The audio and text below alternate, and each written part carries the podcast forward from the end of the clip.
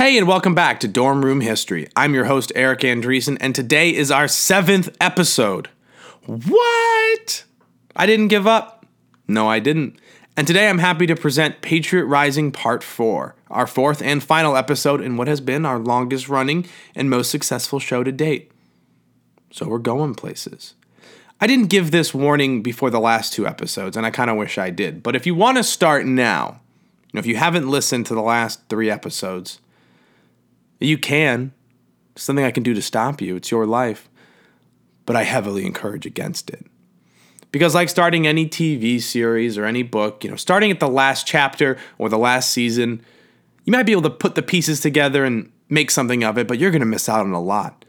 There's a lot of characters, context, and really, you're going to miss the adventure. But if you want to start now, I can't stop you. Nevertheless, Patriot Rising, Part 4. The greatest of history told from the worst of dorm rooms. We left off after the British failure to secure the North, the French beginning their involvement in this war, and the beginning of the British Southern strategy. Again, I know, broken record, but bear with me. The South had not really been a scene of much conflict in this war up until late 1778. Heck, the closest thing they got to any full fledged involvement was when the Continental Congress elected to make George Washington, a Virginian, the head of the Continental Army. Look, he was a great general compared to their options, but there was competition there nonetheless. And a lot of his picking was also political, as it again, broken record, I know, but it was an attempt to show the southern colonies that this was not just a fight isolated to New England. But up until 1778, that's kind of what it looks like from a distance. If the colonies are a human body and this is a street fight, think of the northern colonies from Pennsylvania all the way to modern day Vermont as the head and neck. The British early on were, well, literally going for the head and neck. They were going for the throat, they were going for the headshot.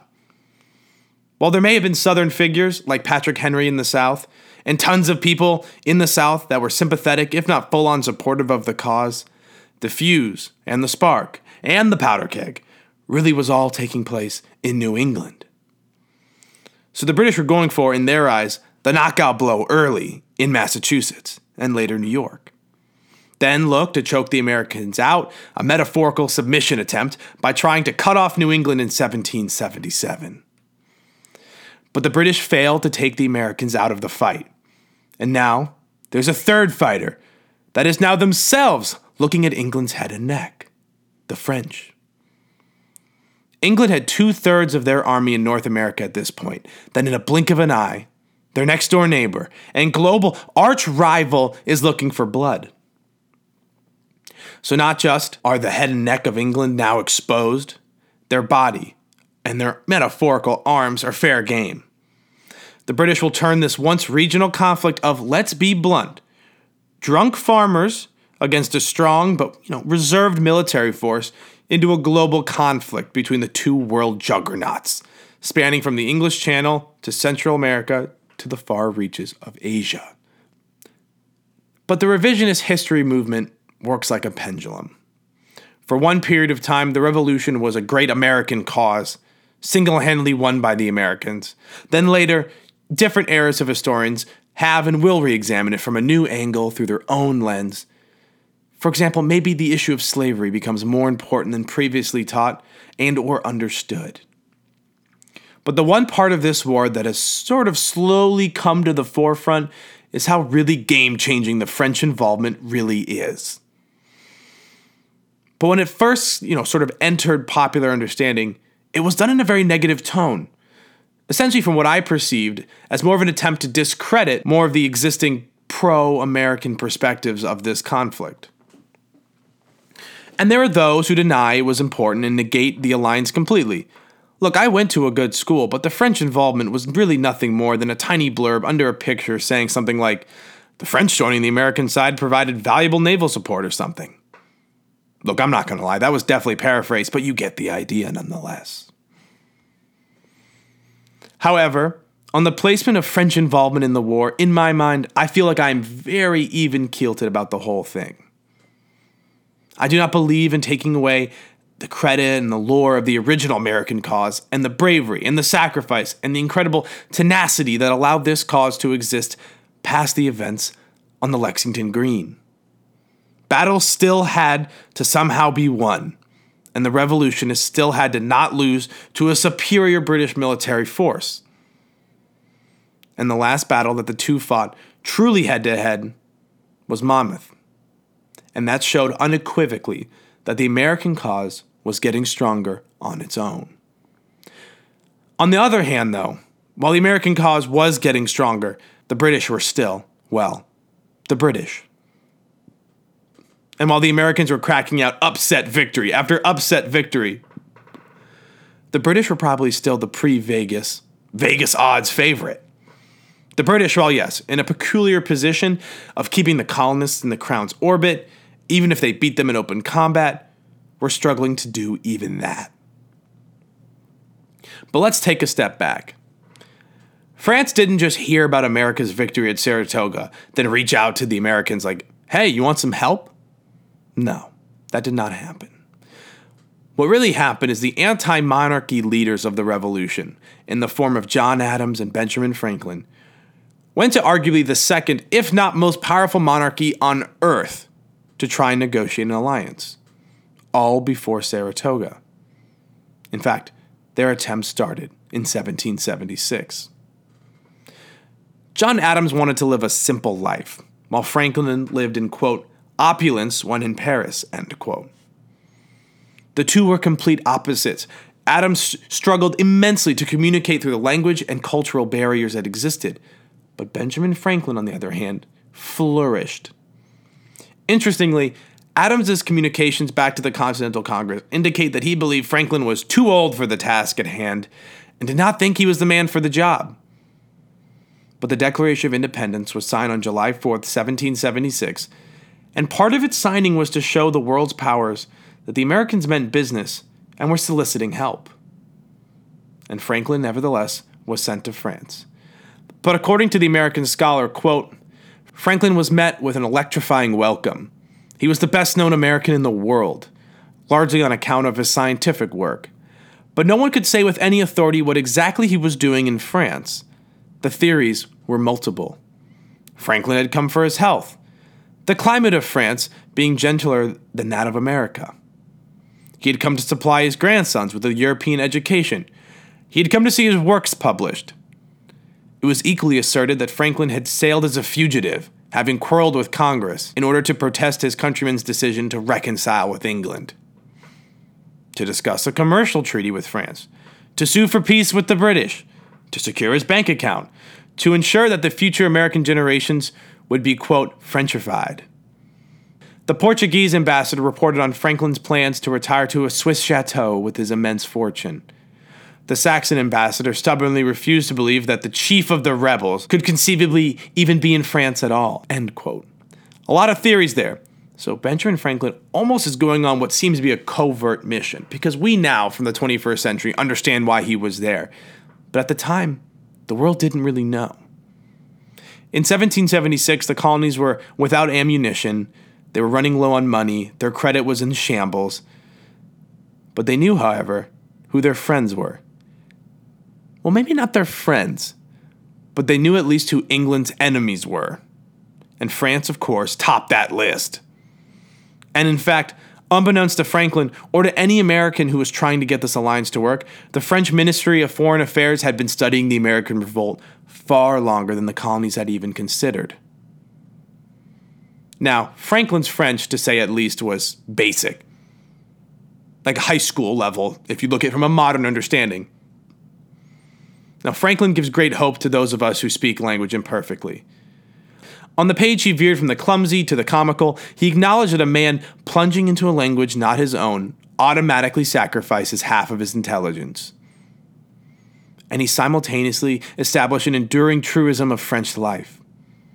He was the brand of freestyle French permitted only to those of exceptional talent who, attempting to clamp their jaws around the language, are understood, regardless of the results, and by virtue of their audible disregard for their inhibitions to be acknowledging with every mutilated syllable the superiority of France. But he forged ahead nonetheless, and in broken French, indifferent to the informers, oblivious, in a sort of Mr. Magoo type way, to the social gaffes, seemingly oblivious to the impossible odds his countrymen faced from across the ocean. His arrival in Paris coincided with the news of General Washington's late August defeat at Long Island. But Franklin just shrugs off the report as being insignificant. And everywhere he went, he carried the same message Long Island affords the British no strategic advantage. And Franklin fights a war of disinformation with very little help from his American counterparts. He had no choice but to inflate the American troop numbers, you know, the actual number being 14,000, to up to 80,000. He dismissed defeats and dismissed true claims of supply issues the Americans faced. For 18 months, he kept this mental game going with the French. But on September 7, 1777, he finally began to worry. As the French informed him, by the way, in perfect English, that they were losing interest. Of course, we know. In less than a month, the Americans would beat Burgoyne at the Second Battle of Saratoga. And after that, the French were willing to throw in their lot with the Americans. So we have to appreciate what Benjamin Franklin does here. He spends two years well, just under. He spends 18 months in France, lying his way just to maintain a spot in the French's ear. He's making up numbers about how strong they are, how well off the British actually really are. And he's able to stall and sort of fake it till you make it until the Americans eventually make it. But now, onto the South. Before the war, you know, during the build-up and even into the actual conflict, the British, quote, made great sport of those who claimed freedom for themselves but denied it to others, end quote. And the British realized that the American answer to this varied night and day amongst the population. There were those that agreed, like Abigail Adams, who stated that, quote, I wish most sincerely there was not a slave in the province, end quote. There were those that sort of agreed, and that they were to free their slaves in the near future, and that Britain should stop driving the trade and then pretending to act innocent. And some just outright blamed others, like the King of England. Now, someone who actually blamed others was Thomas Jefferson. He asserted that the King of England was the reason why slavery existed. Another argument was actually supporting slavery in a biblical sense, but the most perverse argument came out of Georgia and it was the idea that slavery was actually for humanitarian good in order to teach obedience and whatnot to what was in their eyes a lesser people. This one was a very deeply entrenched idea, and it worked hand in hand with the argument that it was beneficial economically to maintain the institution of slavery. Quote, free labor boosts profits. It's so the argument really ends up being free labor boosts profits, it's supported by God, and it's good for them. And that was the winning argument amongst those who supported it. Now, things like this are important to acknowledge and look at in the eyes in understanding this conflict. It was not a clear cut, good versus evil, right versus wrong, with clear lines drawn to distinguish the two. Now, here's a cause that hopefully all of us can agree is based in pretty much mostly good values. We want to smash the monarchy. We want to become an independent state. We want to be a republic. We want to give power to the people. But at the same time, the Americans have to juggle the fact that they are benefiting humongously from the institution of slavery. And it can almost seem hypocritical that while they're fighting for freedom for themselves, they are intentionally withholding that freedom from others. And the British know this, and the British know that in the South there's a wide variety of opinions regarding slavery and the Revolution. And they turn their eyes truly to the American South. Now, after taking Savannah, the British looked to execute a war winning plan. The Hessians, accompanied by a substantial British force, were moved to South Carolina to execute a plan that came out of London, that was devised by Lord George Germain and King George III himself. Lord Germain wrote to General Henry Clinton stating that because of the well established fact that the South was teeming with loyalists, the region would be easy to conquer. Quote, if even a small force landed at Cape Fear and made an impression on North Carolina, it is not doubted that large numbers of the inhabitants would flock to the king's standard. and that His Majesty's government would be restored. End quote. After taking Savannah, the British seized the rest of Georgia in the late winter of 1778 and into the early winter months of 1779 with the taking of Augusta. Now, after losing Augusta, the Americans looked to counterattack and recoup lost ground. After losing Savannah, the Continental Congress removed Robert Howe and replaced him with Bostonian Major General Benjamin Lincoln.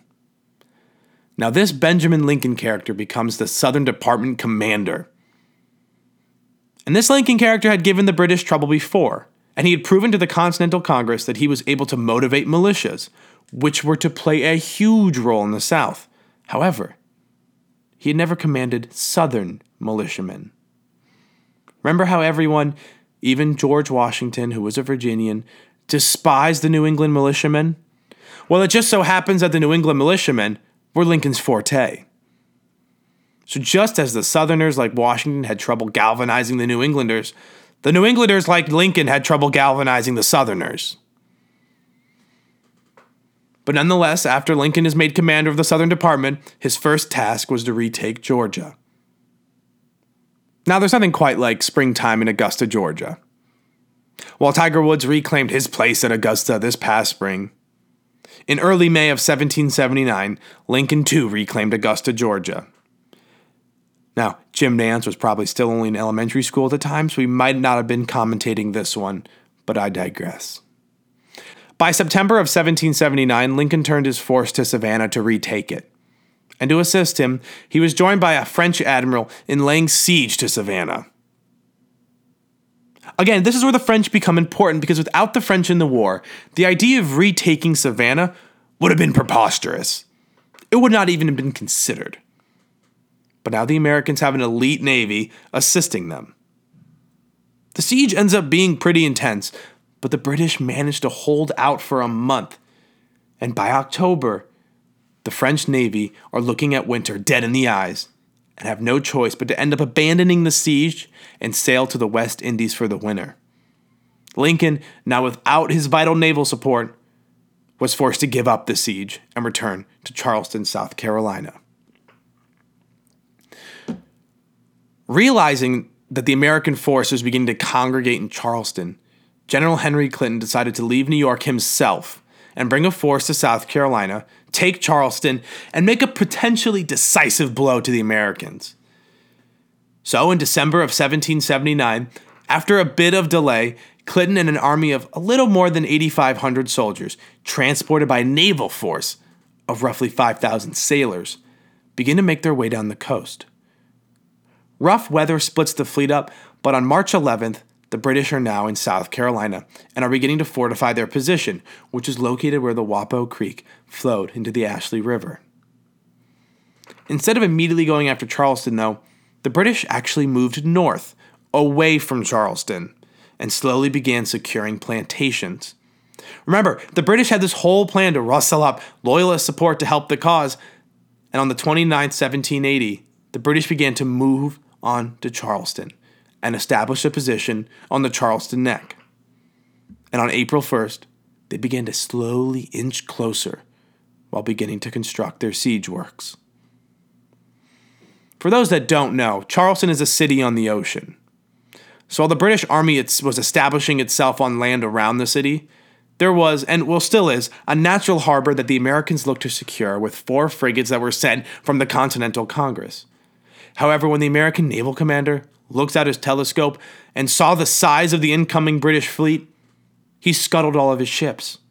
The Charleston harbor was now almost entirely unguarded. So you have an elite army force on land looking to kill you, and now you're fully boxed in by the undisputed best navy of all time to that date, all while you're stuck there with a huge portion of the Continental Army. Things are beginning to look dire quickly.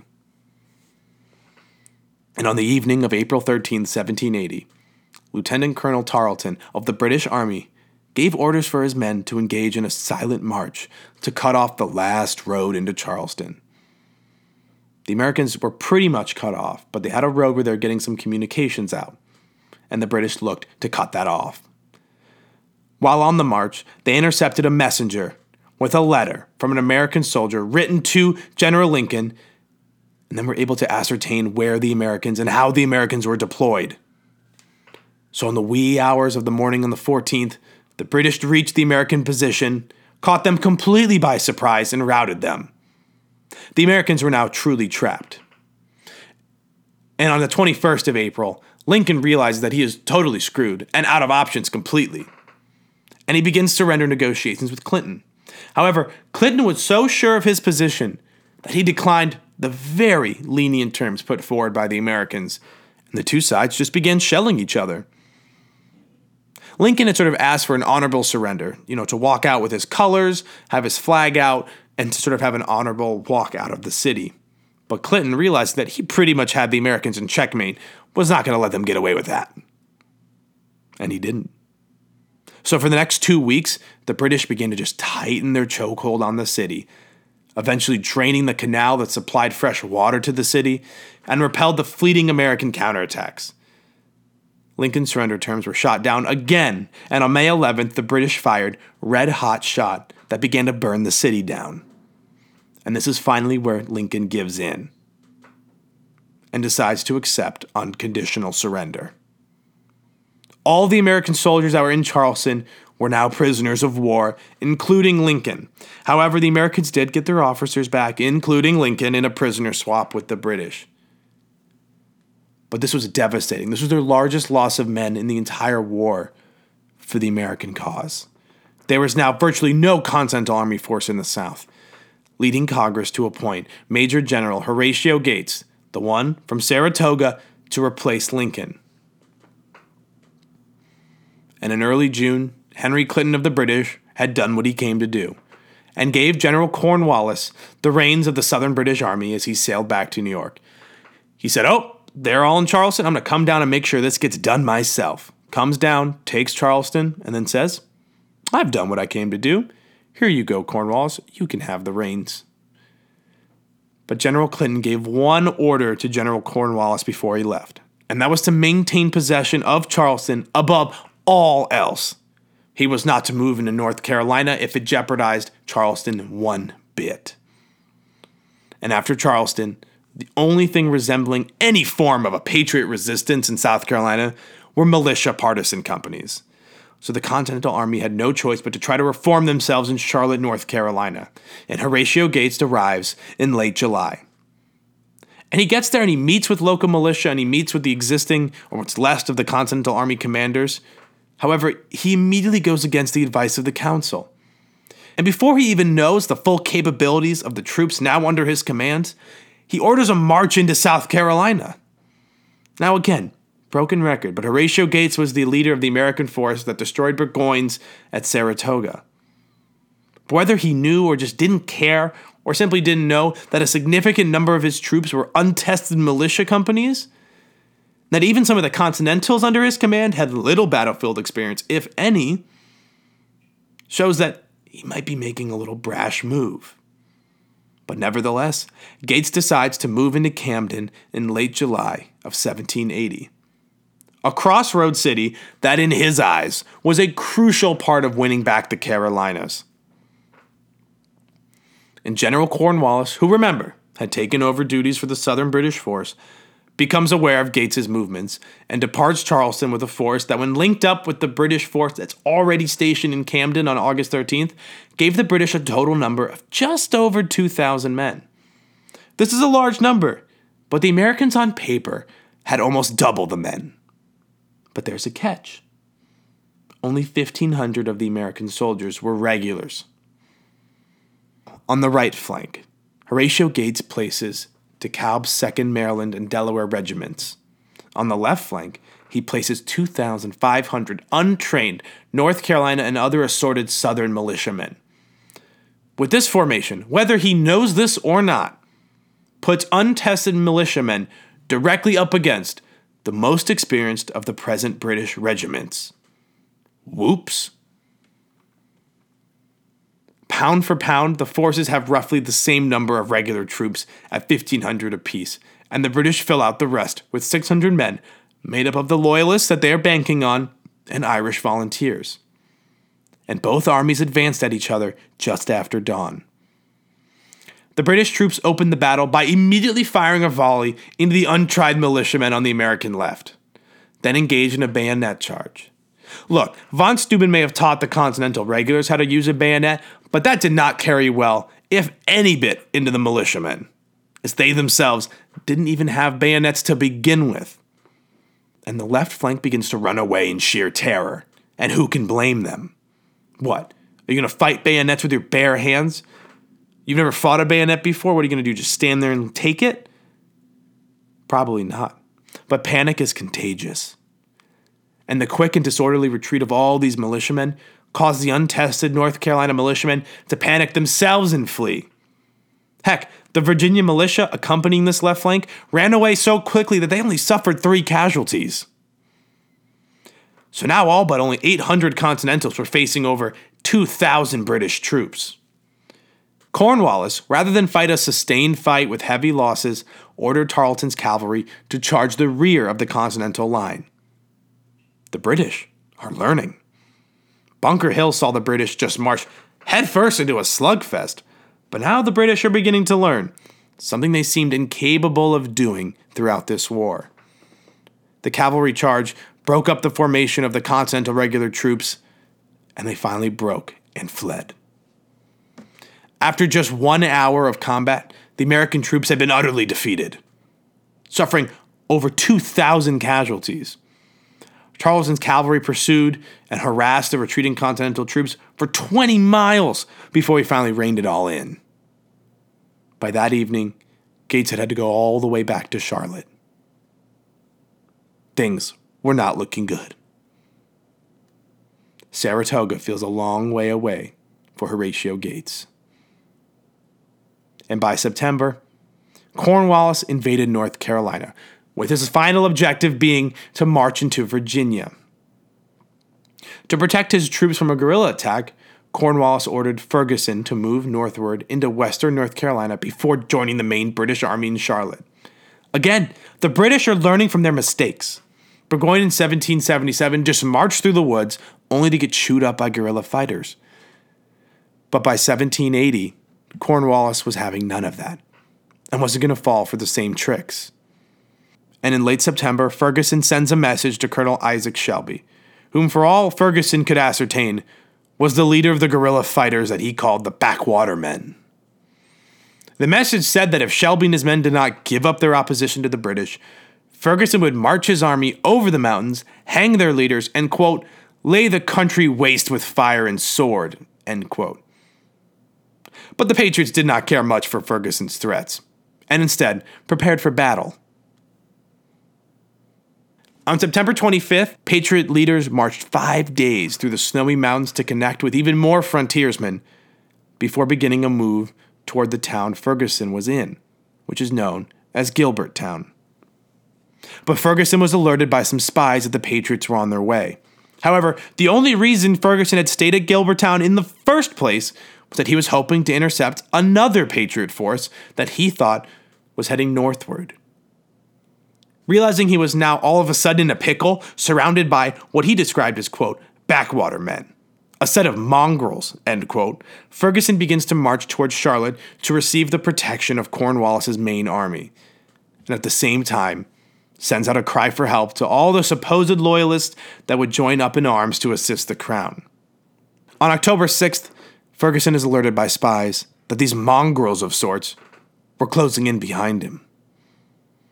Camping at Kings Mountain near the North Carolina border, he sent a message to Cornwallis requesting reinforcements. Quote, three or four hundred good soldiers would finish the business. Something must be done soon, end quote. And the Patriots finally get to Gilberttown, but Ferguson had already, as we know, gotten out of Dodge. But Isaac Shelby became elated when he heard that Ferguson was quoted as saying that he was, quote, on King's Mountain, that he was the king of the mountain, and that God Almighty and the rebels of hell could not drive him from it. End quote. The Patriots hear this news and march through the night and into the next day through pouring rain and intermittent showers and reached King's Mountain the next day, Saturday, October 7th, just after noon. Kings Mountain is an outlying portion of the Blue Ridge Mountains, for those that don't know. It's a heavily wooded and very rocky area, and the mountain itself rises 60 feet above the plain surrounding it. The campsite was ideally a place Ferguson wanted to be because the mountain has a plateau at its summit. The plateau is 600 yards long and 70 feet wide at one end and 120 feet wide at the other. The Scotsman Ferguson considered the summit too steep for anyone to scale it. But upon arriving at Kings Mountain, the Patriot soldiers formed in a horseshoe formation around the base of the mountains behind their leaders, who remained on horseback. And Ferguson was right in believing that his would be attackers would expose themselves to immediate musket fire if they attempted to scale the summit. But Ferguson did not realize his men could only fire if the Americans went out into the open and outright exposed themselves in the first place. What Ferguson failed to realize, or at least failed to appreciate, was that most of the Patriot troops here were skilled hunters who routinely killed fast moving animals. And the fighting begins around 3 p.m with the Patriots taking up positions hidden in the heavily wooded areas. And two Patriot regiments tore up Loyalist fighters at the same time, catching them in a crossfire. These Loyalist fighters try to turn around and fire a volley of their own, but we're just firing into dense woods. The two Patriot regiments marched toward Ferguson's men, but were driven back twice by Loyalist fire. But as one of these regiments was driven back, the other would advance. But to keep the line, Ferguson has no choice but to continually shift his reserves from one place to another, while continuing to take heavy losses from the concealed American sharpshooters in the trees. Eventually, the Patriots wear down the British line and advance toward Ferguson himself. Now, on one side, you have these hunters, not dressed in bright colors, and on the other, you have Ferguson, wearing a checkered shirt over his uniform and blowing a shiny silver whistle that, from all Patriot accounts, could be heard over the gunfire. So he's pretty noticeable to say the least. And after just shy of an hour of fighting, Ferguson falls from his horse out of nowhere and is seen dangling from one foot still in the stirrup. American sharpshooters had riddled him with as many as eight bullets. He died before he even hit the ground and he was the only British casualty of the whole battle because the rest were Americans, either loyalist or patriot. And just like at Saratoga, the collapse of a British leader caused his force to disintegrate. The second in command for the British throws up the white flag almost immediately after, and the Americans have done the unthinkable. All in all, 225 loyalists were killed, 163 were wounded, 716 were taken prisoner and only 28 Patriots were killed. Once word of this defeat reaches Cornwallis, he's rattled. While he remained in Charlotte for a few days, he soon began withdrawing back into South Carolina to the British post at Winnsboro. The British could not count on reinforcements from South Carolina Post to help them, and the victory at Kings Mountain had revived Patriot hopes again. The victory triggered bonfires and street dancing in the cities held by the Patriots. Soon, Patriot leaders such as Thomas Sumter, Elijah Clarke, and Francis Marion stepped up their harassment of British troops. Patriot sympathizers increased their assaults on their loyalist neighbors. The battle at Kings Mountain was not just a turning point in the Southern theater, but the war itself. It halted the British advance into North Carolina for the time being, and because Lord Cornwallis was forced to retreat from Charlotte into South Carolina to wait for reinforcements, this gave the Americans valuable time to reorganize their army that had been completely shooken up after the defeat at Charleston.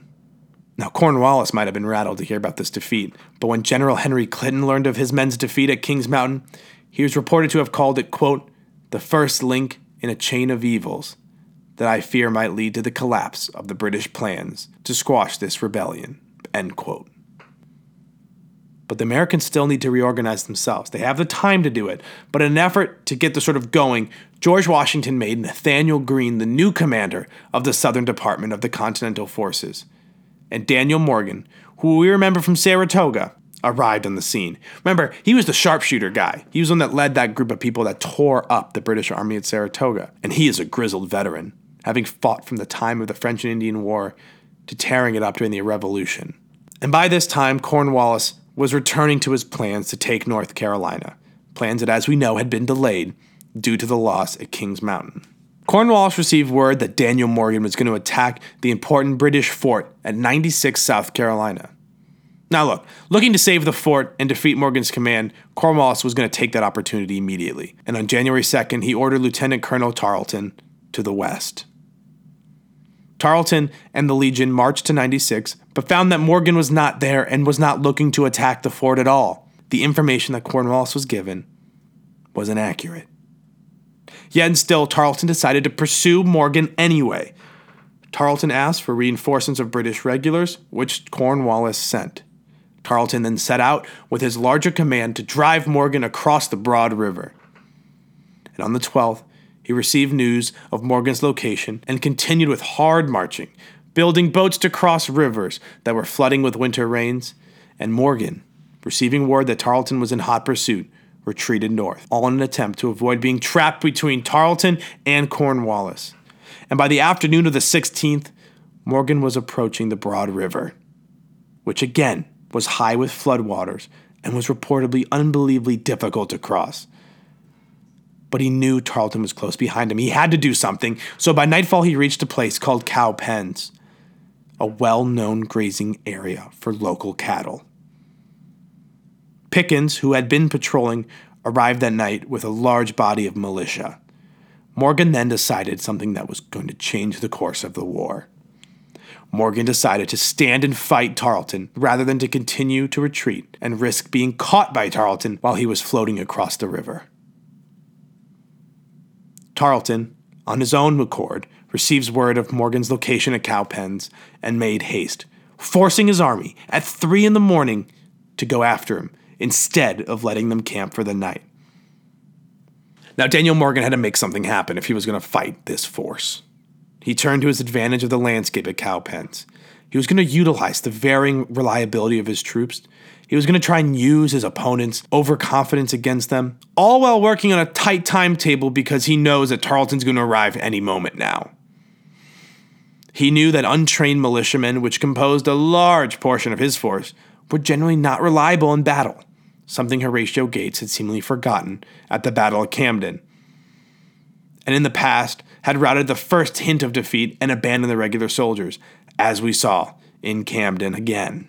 So he knows that these untrained militiamen are a liability. And so, to eliminate the possibility that these untrained militiamen just retreat at the first sight of a British soldier, he defies normal convention by placing his army between two rivers, thus making escape impossible if their army was routed. He's throwing all of his lot in, essentially saying, There's nowhere to run, you're going to have to stay and fight. Now, Selecting a low hill as the center of his position, he placed his Continental infantry on it, deliberately leaving his flanks exposed to his opponent. With a ravine on their right flank and a creek on their left flank, Morgan reasoned his forces were protected against British flanking maneuvers at the beginning of the battle. Morgan begins to plan off of Tarleton's overconfidence, would be a good way to put it. He knows Tarleton thinks this battle will be a wipeout, just as most of the battles in the South had been so he anticipates that Tarleton's force will march onto him head on. But to make sure that the British do in fact come head on, Morgan arranged his troops in a way that encouraged Tarleton to do just that. Morgan decided to set up three distinct lines of soldiers one comprised of sharpshooters, one of militiamen, and the third and final one of Continental regulars. The first line of the sharpshooters had about 150 men to be exact, and behind them were 300 militiamen. So, by putting the weaker force of militia and sharpshooters front and center, it did two things. On one hand, it baited the British to attack how and where the Americans wanted. But on the second, it concealed the third and strongest American line, which was made up of the Continental regulars. So these weaker soldiers would bait the British in, all while taking down as many of them as they could, only to bring them face first with the best soldiers that the Americans had. Morgan asked the militia to fire two volleys, something that she knew they could achieve. He wasn't asking for too much because Morgan is now playing off the skills that he has in front of him. And he tells him when the second volley's been fired, retreat to the left and reform in the back behind the third line. The militia, to further sell the British into going where Morgan wanted, would execute, in effect, a feigned rout. The third line, however, could be expected to stand and fight against the British. Morgan expected that the British advancing uphill and getting taken off by sharpshooters would make them disorganized and weakened both physically and psychologically before they even got to the best American soldiers. The third line would also withdraw a short distance to add to the appearance of a retreat. Morgan is essentially doing what we talked about in our very first series, The Han, when the steppe nomad would do a feigned retreat, which is essentially where an army sort of pretends to be beaten. Because as we know in ancient warfare, the most casualties happen when an army routs. So by faking a rout, it forces the army that thinks they're winning to follow this army deeper and deeper and deeper until the retreater is actually in an advantageous position, turns around, and surrounds the army that had been pursuing them. Now, in developing his tactics at Cowpens, historian John Buchanan wrote that Morgan may have been, quote, the only general in the American Revolution on either side to produce a significant, original, tactical thought, end quote. And just as Morgan wants, the British drove in successive lines, anticipating victory only to encounter another, stronger American line after exerting themselves so hard to push through the one they had just gotten through and had already suffered so many casualties, and the depth of the American lines began to slowly soak up the British advance. And at approximately 6:45 a.m., which is just before sunrise, Tarleton himself emerged from the woods in front of the American position. Tarleton ordered his dragoons, which was their light cavalry, to attack the first line of skirmishers, who opened fire, dropped 15 dragoons, causing them to promptly retreat, where Tarleton immediately orders an infantry charge instead, without pausing at all to study the American deployment whatsoever, or to even allow the rest of his infantry and cavalry reserve to make it out of the woods in the first place. Tarleton attacked the sharpshooter line without pausing. The American skirmishers, the sharpshooters, whatever you want to call them, kept firing as they withdrew to join the second line, manned by the militiamen and the British attacked again, this time reaching the militiamen who, as they were ordered by Morgan, fired two volleys into the British, who, with 40% of their casualties being officers, were astonished and confused. Remember Saratoga, Daniel Morgan, and the sharpshooters taking out all the officers? The playbook remains the same. These guys can shoot, and they're going to go for the leadership of the British Army. And they're doing just that to devastating effect. But the British still nonetheless reformed themselves and continued to advance. Tarleton responded by ordering one of his officers, named Ogilvy, to charge in with some dragoons into, quote, the defeated Americans, end quote. His men moved forward in regular formation and were momentarily checked by the militia musket fire, but they still continued to advance. The militiamen of the second line fired their second volley finally and filed around the American left to the rear just as Morgan had planned. Taking the withdrawal of the first two lines as a full blown retreat, again, just as Morgan had hoped they would, the British advanced headlong into the third and final line, which was again comprised of disciplined regulars who were awaiting them on the hill. The British had been fighting for nearly an hour. They had been marching since three in the morning, they were tired from all that marching, and they were becoming increasingly disorganized as the fatigue and lack of officers weighed down on their force. But when they saw the militia withdrawing, they truly believed the Americans were on the run and said, screw it, charged, broke formation, and advanced in what has been described as a chaotic mass. Morgan ordered a volley.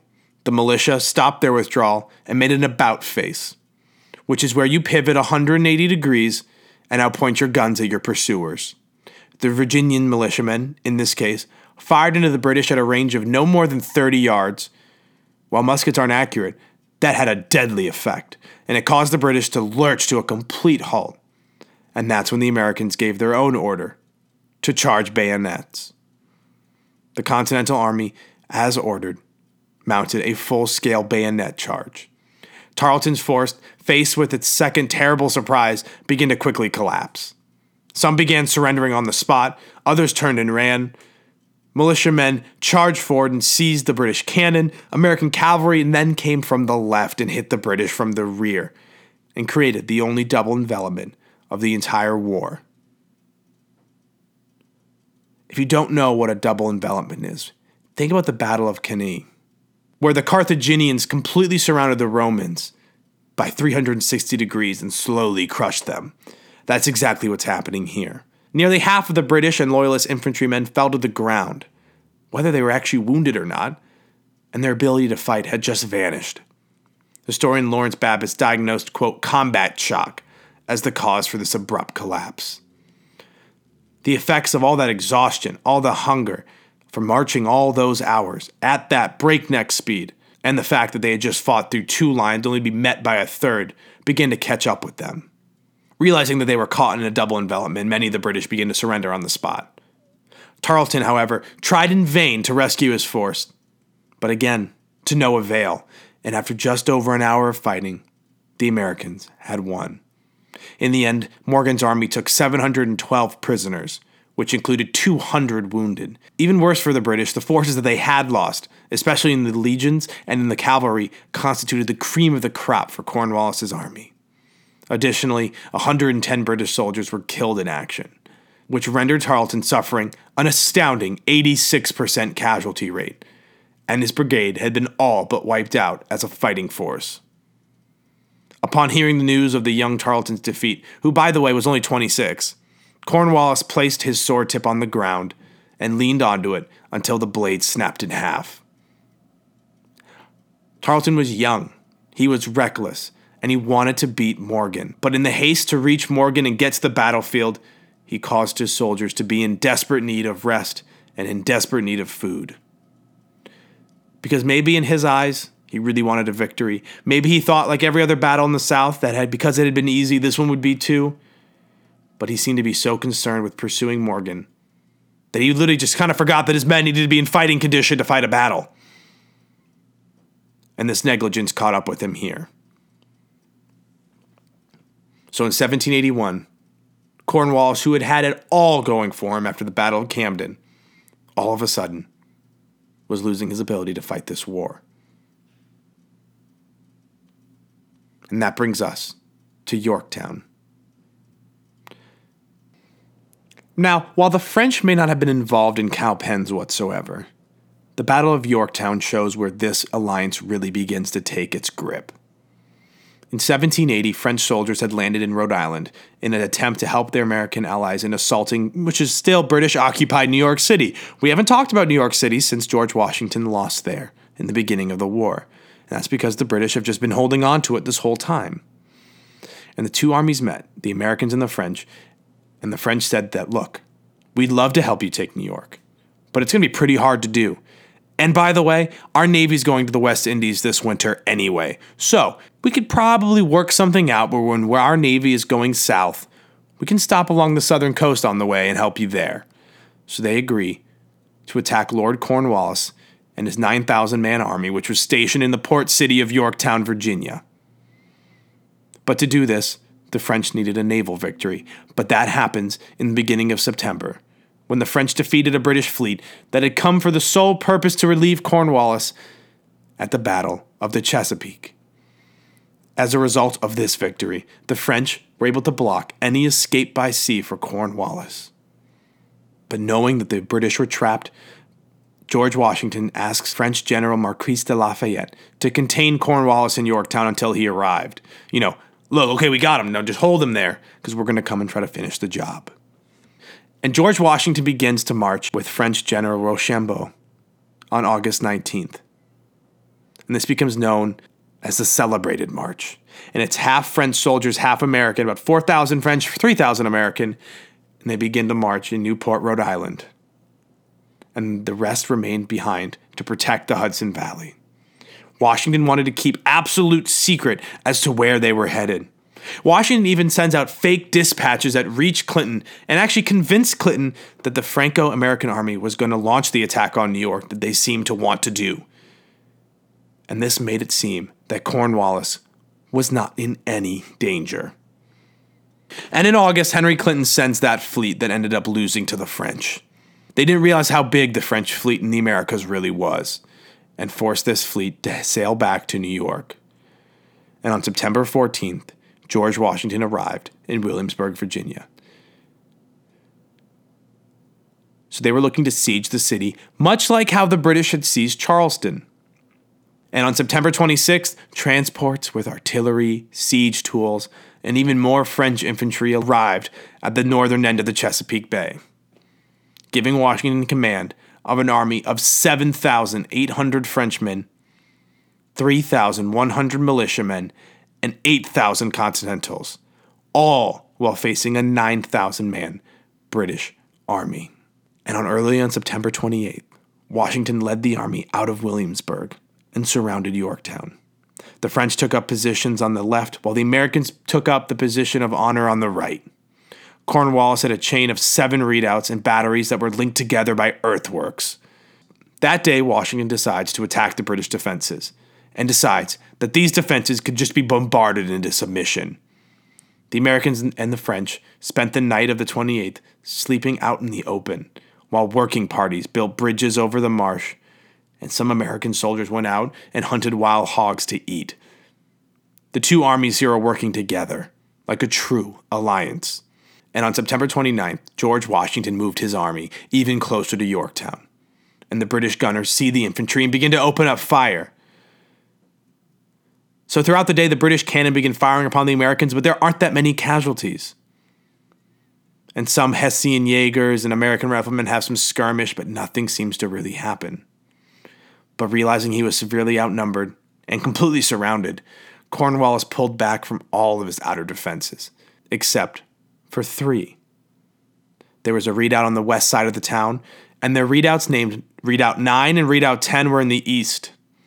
Cornwallis had his forces occupy the earthworks immediately surrounding the town because he had received a letter from Clinton which promised a relief force of 5,000 men within a week, and he wished to tighten his lines the Americans and French occupied the abandoned defenses and began to establish their own batteries there. With the British outer defenses now in their hands, Allied engineers began to lay out positions for the artillery. The men improved their works and deepened the trenches. The British also were working on their own defenses, so both sides are beginning to dig in. And on September 30th, the French decide to attack the West British redoubt. The skirmish lasts about two hours, and the French were repulsed and lost tons of people. But on October 1st, the Allies learned from a British deserter that, in order to preserve their food, the British had had hundreds of horses slaughtered and thrown onto the beach. In the American camp, thousands of trees were being cut down so that wood could be used for their earthworks. Preparations for the parallel also began. But as the Allies were looking to put up more artillery and were looking to build out more artillery nests, the British kept up a steady fire to disrupt them. They began to increase the amount of artillery they were firing, and on October 2nd, the Allies suffered moderate casualties from British firing. But George Washington, being the stoic leader he actually really was, made continued visits to the front, despite concerns that the enemy fire would pose a danger to him and on the night of October 2nd, the British opened a storm of fire to cover up troop movements of the British cavalry, where they were to escort their infantry on a foraging party. But on the 3rd, the foraging party went out and collided with French soldiers. And the French soldiers were being accompanied by American militiamen, and the British cavalry quickly retreated back behind their defensive lines and lost 50 men. So now foraging is becoming a problem for the British. But by October 5th, Washington was almost ready to open the first parallel. That night, the sappers and miners worked, putting strips of pine on the wet sand to mark the path of the trenches. After nightfall of the 6th of October, troops moved out in the stormy weather to dig the first parallel. The heavy overcast skies negated the waning moon and shielded the massive digging operation from the eyes of British sentries. Washington, being the leader he was, took several ceremonial blows to start this trench. The trench was going to be 2,000 yards long, running from the head of Yorktown all the way to the York River. Half the trench was to be commanded by the French, the other half by Americans. On the northernmost point of the French line, a support trench was dug so that they could bombard the British ships in the river if any showed up. The French were ordered to distract the British with a false attack, but the British were told of this by a French deserter. So the British artillery answers this report by firing directly onto the French. Now, on October 7th, the British saw the new Allied trench was just out of musket range. Over the next two days, the Allies completed all their gun placements and dragged the artillery into line. Then the British fire began to weaken when they saw how many guns the Allies really had. By October 9th, all of the French and American guns were finally in place. At 3:30 p.m. of the 9th, the French guns opened fire and drove the British frigate HMS Guadeloupe across the York River where she was scuttled to prevent capture. At 5 p.m., the Americans themselves opened fire, and Washington fired the first gun, and legend has it that it smashed into a table where a British officer was eating. You can never escape the myth and lore of this war. But nonetheless, these Allied guns began to rip apart the British defenses. Washington ordered that all the guns fired through the night so the British had no chance to make their repairs. All of the British guns were soon silenced. Now, the British soldiers began to pitch their tents in the trenches, and soldiers began to desert in large numbers. And all the British ships that were able to make it into the harbor were damaged because some of the cannonballs from the Allied guns flew across the town and into the harbor. On October 10th, the Americans spotted a large house and believed that Cornwallis himself might be stationed there. They aimed at it and destroyed it. Cornwallis then sank more than a dozen of his ships in the harbor and the French began to fire at the British ships and scored a hit on the HMS Charon, which caught on fire and in turn set two or three other ships on fire. Cornwallis then received word from Clinton that the British fleet was to depart on October 12th. However, Cornwallis responded by saying that he would not be able to hold out that long. On the night of October 11th, Washington ordered that the Americans dig a second parallel, this one to be 400 yards closer to the British line. But this one could not be extended to the river because there were two British redoubts in the way.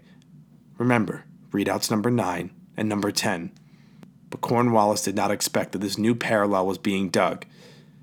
And by the morning of the 12th, the Allied troops were in position on the new line. And October 14th, the trenches of the British and the Americans well, American and French, were within about 150 yards of redoubts number 9 and 10. Washington ordered that all the guns within range begin blasting the redoubts in order to weaken them for assault that evening. Washington would use the cover of the moonless night to lend to the element of surprise. To reinforce the darkness, he added silence, ordering that no soldier should load his musket until reaching the fortifications. The advance would be made with only, quote, cold steel, End quote. Redoubt number 10 was near the river and had only about 70 men in it, while redoubt number 9 was a quarter mile inland and held 120 British and Hessian troops. Both redoubts were heavily fortified. Washington devised a plan in which the French could launch a diversionary attack on the western redoubt. Then, half an hour later, the French would assault redoubt number 9 and the Americans simultaneously attacking redoubt number 10. Redoubt number 9 was attacked by an overwhelming number of French soldiers, 400 to be exact, stormed over the 70 man redoubt. And redoubt number 10 would be assaulted by 400 light American infantry troops under the command of Alexander Hamilton. 400 men against the more powerful 120 men was still a wipeout. Now, on the morning of October 16th, more Allied guns were now in line, and the fire upon the British was intensified. In desperation, Cornwallis attempted to evacuate his troops across the York River, but only one of the wave of boats made it across. And when they returned to take more soldiers across, a squall hit, making the evacuation impossible. The fire on Yorktown from the Allies only got stronger and only got heavier as even new artillery pieces were still arriving at the line. Cornwallis talked to his officers and agreed that their situation was hopeless. On the morning of October 17th, a drummer appeared, followed by an officer waving a white handkerchief. The American and French bombardment of Yorktown ceased. The officer was blindfolded and led to the American lines, and negotiations began on October 18th.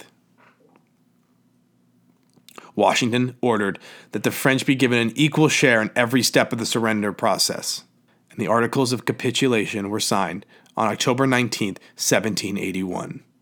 Cornwallis's British men were declared prisoners of war, promised good treatment in American camps, and the officers were permitted to return home after taking their parole.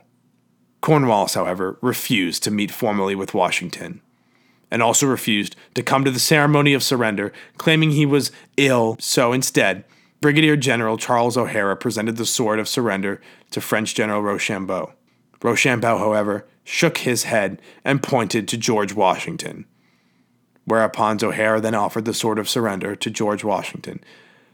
But he himself refused to accept it, and he motioned to his second in command, Benjamin Lincoln, who, as we know, had been humiliated at the Battle of Charleston, for him to accept it. And it was Benjamin Lincoln who accepted the sword of surrender. And soon after this defeat at Yorktown, the British and the Americans soon entered into peace negotiations, which granted the American nation full independence, and the British Army would never be back in America ever again. I'm just kidding, they would, but it should be noted that the French involvement in this war was humongous. Look, the British had it in their power to keep this up. They could just keep sending more soldiers to America, but what was it worth? Because now with the French in the war, they had a real fight on their hands. There was no point wasting energy losing men to their cousins in the American colonies. So the American Revolution started as a bunch of upset people in New England, some in the South, the first shots were fired by drunk farmers, and the last shots were fired by elite French soldiers. The war changed, plans shifted, and the tides went from very pro British to even to pro British again to all of a sudden the Americans with the upper hand. American independence paves way to now what is arguably the most powerful nation in the history of the world. And so, with that, I end this series on the American Revolution. Thank you so much, and check back in next time for our next series, which I'm planning to just be one really long episode on a topic that has always interested me the Praetorian Guard. After that, I'm thinking about another long run series. What's it going to be about, though? I don't know. As I'm going to be studying abroad in London, going to let something inspire me in, in Europe. Maybe it'll be about the history of Western Europe. Maybe it'll be about England. I don't know. But thank you so much for listening to Dorm Room History. I'm your host, Eric Andreessen.